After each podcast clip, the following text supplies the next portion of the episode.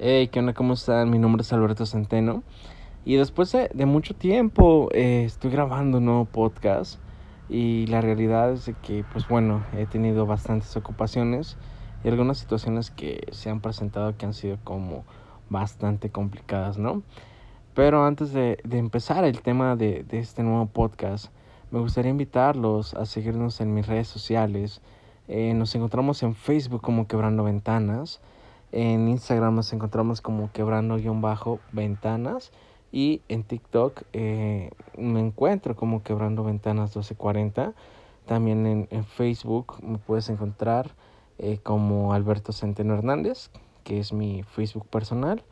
Eh, si hay algún comentario, alguna situación que tú me quieras compartir, lo puedes hacer por medio de mi página o por medio de mi Facebook personal, ¿verdad? Y pues bueno, este, hoy el tema de, este podcast es la ansiedad. Y precisamente decidí hablar acerca de, este trastorno porque hay bastantes mitos, hay bastantes eh, creencias erróneas acerca de este trastorno. A veces me toca escuchar a, a bastantes personas que asumen tener ansiedad o tener un trastorno de ansiedad cuando no tenemos las bases para poder atribuirnos un trastorno y tenemos que considerar que para que nosotros podamos tener un diagnóstico de cualquier trastorno o de cualquier enfermedad mental, tenemos que seguir una serie de pruebas tanto psicológicas y neurológicas, pues ya que este tipo de, de trastornos no únicamente surgen de un aspecto emocional, sino también puede haber un factor neurológico. Quiero decir con esto que a nivel biológico nuestro cerebro no tenga el funcionamiento correcto o adecuado o tenga ausencia de ciertas sustancias que nos pueden llegar a ser necesarias para nosotros tener una conducta y esto pueda desencadenar cualquier tipo de trastorno. También hay que considerar bastante que de repente puede haber situaciones que desencadenen este tipo de trastorno que puedo presentar en este momento. Quiero decir que no necesariamente cuenta con todos los criterios para que se pueda diagnosticar, ya tomando en cuenta de aplicar varias pruebas. Sin embargo, este es muy importante, ¿no? tener como todos estos criterios y también saber que muchos de los trastornos que nosotros podemos llegar a presenciar pueden ser comórbidos, lo que quiere decir que se pueden combinar con otros trastornos. En esta ocasión yo voy a hablar acerca de la ansiedad, pero también es importante saber que no únicamente podemos tener una ansiedad, sino que también se puede combinar con otro tipo de eh, trastornos, como vendría siendo la depresión. Cada uno tiene sus criterios diferentes, cada uno tiene sus evaluaciones para poder llegar a un posible diagnóstico incluso, ¿verdad? Y bueno, hablo acerca de, la depresión porque también eh, hablando empíricamente creo que he tenido algunas situaciones pues algo complicadas. Estas últimas semanas han sido días difíciles para mí, en los cuales pues de repente puedo llegar a sobrepensar bastante las cosas, eh, donde te sientes cansado, quieres dormir, sin embargo pues no puedes conciliar el sueño y al otro día te despiertas y es el infierno puro por el cansancio físico, pero al mismo tiempo este, no descansa completamente eh, lo que viene siendo tu mente. Pero bueno, antes de abordar más a los síntomas o las situaciones, tenemos que saber este, qué se considera la ansiedad. Y bueno, los, los criterios para el diagnóstico de trastorno ansiedad generalizada, que es de lo que vamos a estar hablando, tenemos que saber que primero ese trastorno perdón, se caracteriza por ansiedad persistente, preocupación incontrolable que se produce constantemente, durante al menos un periodo de seis meses. Si nosotros presentamos este trastorno y ni siquiera contamos con el tiempo que nos da el DSM5, que es el manual de diagnóstico, este, para nosotros considerar que ya está basado eh, pues en bastantes estudios, pues desde ahí pues ya podemos ir sabiendo que no precisamente estamos presentando un trastorno como tal. Bueno, este trastorno se asocia mucho con la depresión, el alcohol y el abuso de sustancias, problemas de salud físico y todos estos factores. Tenemos que saber que también eh, cualquier enfermedad o trastorno que nosotros llegamos a desarrollar tiene un factor eh, psicosomático. ¿Qué quiere decir esto? Que muchas veces eh, mis emociones repercuten en ciertas partes de mi cuerpo o ciertas enfermedades que puedo llegar a desarrollar van vinculadas sobre todo con el aspecto emocional. Esto quiere decir, o por lo menos en alguno de los libros que leí, eh, afirmaba que el 95% de las enfermedades que nosotros llegamos a presentar tienen un factor emocional detrás, lo que causa este tipo de eh, malestares físicos. Eh, suponiendo, por ejemplo, cuando nosotros tenemos problemas con el estómago, que nos duele bastante, que tenemos gastritis, acidez, pues tenemos que saber que en nuestras emociones, cuando nosotros nos llegamos a molestar bastante, Normalmente todas las emociones fuertes como el enojo, como eh, los sustos, van específicamente a nuestro estómago porque nuestro cerebro segrega ciertas sustancias que generan ciertos ácidos que son los que provocan este malestar en mi estómago. Entonces, cuando yo de repente tengo mucho de este tipo de emociones y no las externo, puedo tener un factor negativo en mi estómago.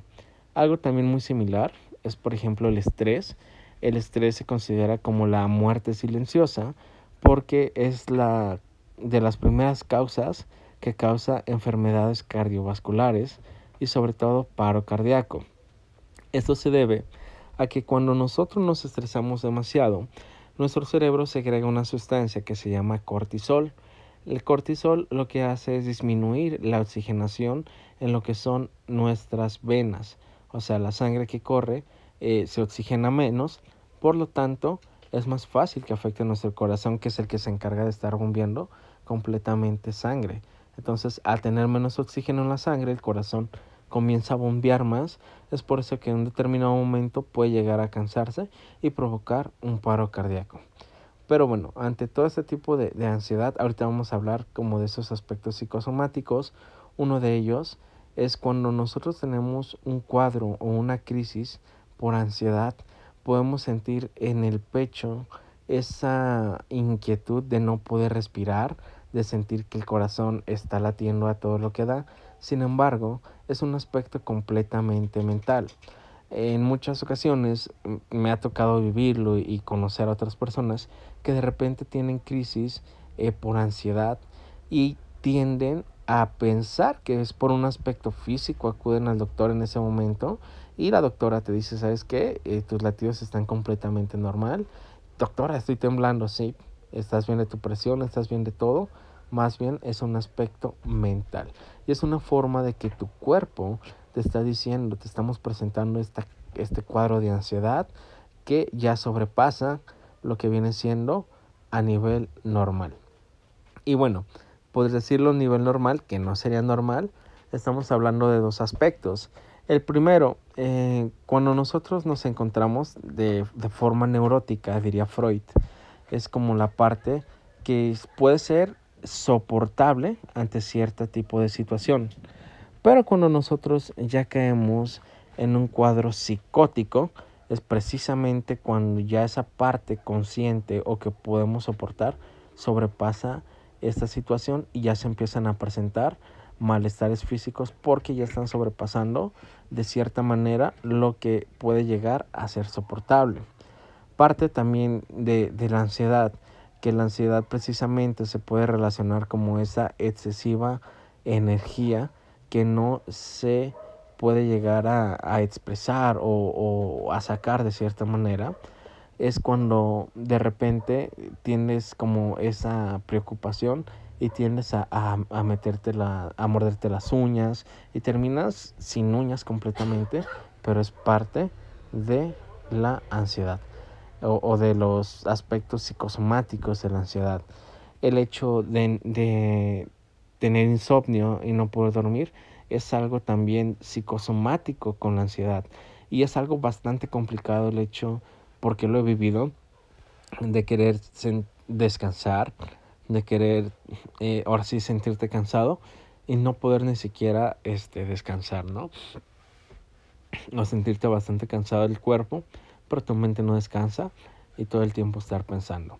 Eh, otro aspecto también que puede eh, ocasionar la ansiedad es dolor de cabeza excesivo, porque normalmente eh, cuando presentas demasiada ansiedad, como lo decían, es exceso de preocupación y todo el tiempo puedes estar pensando y pensando y pensando y no encontrar una solución, aunque ya tengas el problema, ¿no? Entonces de repente no se encuentra la solución, tu mente no descansa y eso es pesadísimo, pues porque puedes dormir 20 mil horas, pero la mente no descansa.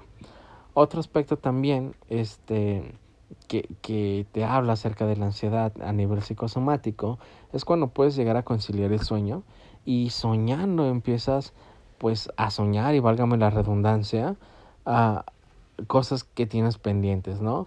situaciones que no has concretado y la mente sigue trabajando. Estás dormido, pero tu mente sigue estando en esa preocupación. Y es un aspecto también el no poder eh, descansar incluso cuando nosotros nos encontramos en el sueño. Ahora, eh, también sabemos que, que, la ansiedad muchas veces es el excesivo pensamiento. Y algo también que, que me gustaría agregar en este podcast de repente cuando una persona con ansiedad se enamora, tienden a ser personas que todo el tiempo necesitan este que se les estén diciendo las cosas o que hay una claridad. ¿Por qué? Porque sabemos que es un excesivo pensamiento y incluso te puede llegar a crear historias que probablemente o lo más probable es de que no existan. Sin embargo, pues bueno, ahí está presente ay, el hecho de que no me contesta, pues ya se aburrió de mí, ya hizo esto, ya hizo aquello, y tu mente comienza a volar de una idea a otra hasta el final, puedes llegar incluso a asumirlo y lastimar a alguna otra persona. Entonces, todo este tipo de pensamientos tenemos que saber que no todas las formas o no siempre tienden a ser reales. Y bueno, vamos a mencionar algunos de los criterios para la ansiedad generalizada. Y bueno, dice, el primer aspecto, dice, la ansiedad excesiva y preocupación acerca de varios acontecimientos han ocurrido durante más días de los que ha estado ausentes durante los últimos seis meses. La persona tiene dificultades para controlar la preocupación. La ansiedad y preocupación se asocian con al menos tres de los seis síntomas siguientes. Solo se requiere un síntoma en niños, ¿va? Ahí está la diferencia. Si alguno de, los de, de edad menor presenta alguno de los siguientes síntomas, es probable que tenga ansiedad. Ya cuando somos adultos, por lo menos tenemos que presentar tres de los que les estoy este, mencionando, ¿verdad? Inquietud o sensación de ser agitado al límite, siendo fácilmente fatigado, tener dificultad para concentrarse, irritabilidad, tensión muscular y trastornos del sueño, que era algo que ya les estaba comentando. La ansiedad la preocupación o los síntomas físicos asociados provocan malestar clínicamente significativo o deterioro en áreas importantes de la actividad. La alteración no se debe a los efectos fisiológicos de una sustancia o condición médica. Esto quiere decir que si me encuentro muy activo, no puedo dormir o estoy pensando demasiado por alguna sustancia que haya consumido, no cuenta como un criterio para yo poder decir tengo ansiedad generalizada. La alteración no se explica mejor por otro trastorno mental. Eh, todas las características deben estar presentes para hacer un diagnóstico de trastorno de ansiedad generalizada. Y bueno, es muy importante ya conocer alguno de estos criterios o por lo menos tenerlos en cuenta en duración y en qué momento se llegan a presenciar. De repente en redes sociales eh, toman la ansiedad como si fuera una broma, eh, suben memes acerca de que, ay, me da ansiedad de hacer esto cuando realmente pues no es así. O sea, es un trastorno que tiene que ser delicado.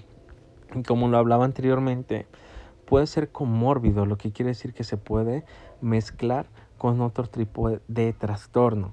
Y normalmente, o, bueno, no normalmente, comúnmente, eh, los trastornos que van de la mano es la ansiedad con la depresión.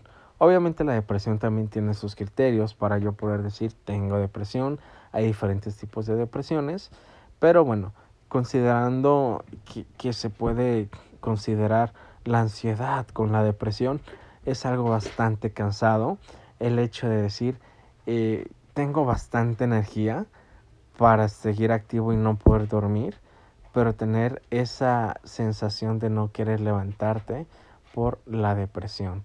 El hecho de decir, o empezar a abandonarte incluso a ti mismo, porque un pensamiento te lleva a otro y eso nos lleva a diferentes situaciones, pues que en un momento determinado nos pueden llevar a cosas que no son, es, que son nocivas incluso para nuestra salud. Es importantísimo que nosotros cuidemos nuestra salud mental ante cualquiera de esos tres criterios y si ya los presentamos por lo menos por un periodo de seis meses, ya hablamos de que estamos presentando un trastorno, por lo cual ahí ya necesitamos eh, probablemente no solamente ayuda psicológica o, terapia psicológica, sino también acudir con algún psiquiatra que pueda determinar que este tipo de ansiedad se pueda tratar ya con algo más fuerte como un, un medicamento, ¿verdad? Y bueno, si presento alguno de estos tipos de criterios, eh, primeramente tengo que saber que probablemente no tengo el trastorno como tal, sino que probablemente puedo presentar un cuadro de ansiedad. Y no es lo mismo un trastorno que un cuadro de, de, ansiedad, ¿no? Eh, ¿Y esto qué se puede dar? Puede haber alguna situación que desencadene este tipo de ansiedad que tú puedes llegar a tener desde algún trabajo, desde alguna situación que no logras concluir o no logras resolver completamente. ¿Va? Entonces, esto es muy importante que tú consideres. Ahora, ¿qué aspectos o qué tipo de, de herramientas yo pudiera utilizar para disminuir la ansiedad?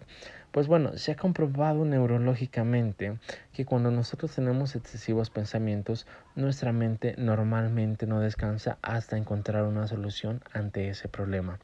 Entonces, ¿qué te recomendaría yo? Se ha comprobado, como te decía neurológicamente, cuando tú escribes, esa energía, esos pensamientos empiezan a tener un orden en tu mente, por lo cual eso disminuye esa energía completamente.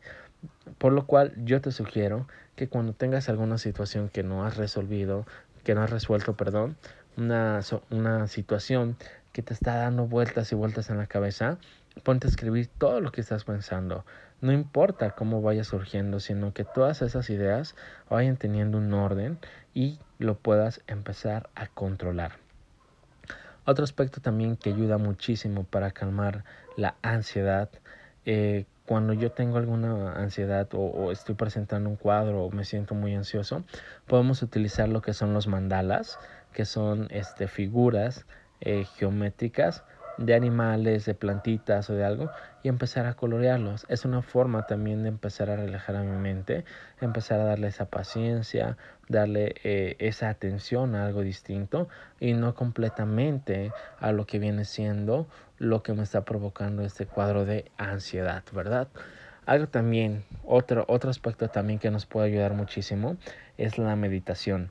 Y para poder meditarlo podemos hacer este, hay meditaciones guiadas en YouTube, hay meditaciones ahora sí que eh, en muchas plataformas digitales y si no este, podemos o no sabemos cómo comenzar a meditar, podemos buscar en YouTube, en Spotify, en cualquier eh, plataforma digital alguna em, situación, bueno, algún contenido que, que sean mantras. Los mantras es una secuencia de sonidos que se repiten constantemente incluso que repiten palabras que van precisamente a tu inconsciente. Cuando tú comienzas a meditar es como si hicieras un pequeño viaje a esa parte de tu mente inconsciente que te va a ayudar a comenzar a tranquilizar el hecho de que le prestes atención a lo mejor a partes de tu cuerpo que normalmente día a día no le des esa atención como los dedos de tus pies, los dedos de tus manos, tus codos, eh, todas estas partecitas, de repente vamos por la vida y no nos damos como ese tiempo para sentir cada una de, esas partes de nuestro cuerpo, ¿verdad? Entonces, como profundizar incluso con nosotros mismos. Ahora, cuando nosotros podemos llegar a estar en una crisis por ansiedad, donde yo sienta que no puedo respirar, que me estoy ahogando, que se me va a salir el corazón del pecho, que me siento eh, demasiado agitado, pues bueno, en ese tipo de situaciones lo que podemos hacer, como ya es un cuadro, digamos, un poquito más fuerte, eh, se tiene que hacer una intervención en crisis, lo cual requiere ya una preparación para poder calmar ese tipo de situaciones, pero como una medida eh, que se puede tomar en ese momento es empezar a, a tomar conciencia ¿Y cómo lo podemos hacer? Por medio de nuestras respiraciones. Si yo, mi situación que me está desencadenando mucha ansiedad, ¿qué puedo hacer? Empezar a hacerme consciente de mis respiraciones profundas. Respiro por 5 segundos, mantengo 5 segundos y exhalo 5 segundos. Y así poco a poco empezar a observar a mi alrededor y por ejemplo eh, decirme cinco figuras geométricas que ve a mi alrededor, cinco colores que ve a mi alrededor, cinco partes de una puerta, partes de un carro, parte de lo que yo veo a mi alrededor. Esto se debe a que cuando nosotros ya presentamos una crisis por ansiedad, nuestra atención se encuentra completamente centrada en lo que son eh, el problema, ¿no? Y lo que buscamos es que toda esa atención se vaya desviando a otras partes y empezar a calmar nuestra mente, empezar a, a ser más consciente por medio de respiraciones, eh, por medio de todo este tipo de, de situaciones. Y algo también que, que, es muy importantísimo también, que puede ayudar a controlar parte de la ansiedad, sin duda alguna es la actividad física, ya sea hacer algún ejercicio, salir a caminar, practicar algo, es algo que nos va a ayudar mucho, porque al final de cuentas la ansiedad es mucha energía. Entonces cuando nosotros la empezamos a sacar, pues bueno, es parte de lo que nos puede ayudar bastante para poder controlar este tipo de situaciones, ¿verdad? Y pues bueno, este, la realidad es de que yo, yo, yo tengo o, he tenido ansiedad y la verdad que es algo que me ha acompañado a lo largo de toda mi vida. Eh, desde que era adolescente yo tenía crisis de ansiedad y no me daba cuenta porque pues desconocía completamente. Además estoy hablando que yo tenía 12 años, actualmente tengo 26 años, fue hace 14 años. Eh, y bueno, a pesar de que se hablaba de ansiedad, no era un tema tan común como se encuentra actualmente. Después de pandemia, ansiedad se desencadenó completamente y todas las personas tenían ansiedad. Todas las personas asumían que tenían este, este trastorno cuando realmente puede ser un cuadro únicamente, ¿no? Entonces, esto nos lleva a descubrir que los trastornos siempre han estado a lo largo de, de todas las épocas, sin embargo, no se le da la validez, o por lo menos yo en ese momento no, no, no conocía, y me daban ataques de ansiedad, ¿no? De repente, pues ya a, a, lo largo de mi vida empecé a estudiar, empecé a, a, conocer. Y pues hoy me doy cuenta que claro que presentaba este un trastorno de, desde la infancia. Y en mi experiencia eh, a mí me, me, ha servido muchísimo tanto actividad física como hacer ejercicio, eh, platicar con personas que sean cercanas y es algo que vivo a diario pero hasta cierto punto lo puedo llegar a controlar. Pero también eh, a pesar de que hago cierto tipo de herramientas hay ocasiones donde puede ser lo más pensante, tener los conocimientos completos, hay situaciones que sí nos pueden llegar a sobrepasar. Y esto no es exclusivo de personas, eso no es exclusivo de nadie. Eh, la ansiedad se presenta en profesionales, se presenta en personas que están completamente preparadas. Entonces, es algo que nos puede suceder a todos.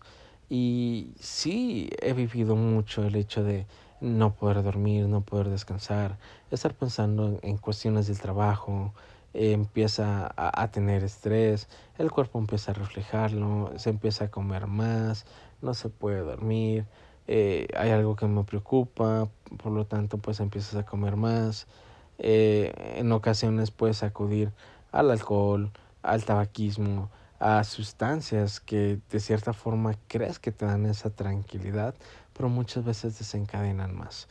Y también algo muy importante que de repente eh, no se habla mucho del tema, eh, las personas que tenemos ansiedad, cuando llegamos a enamorarnos o a querer una persona, tendemos a experimentar o a ser personas eh, pues muy intensas, ¿no?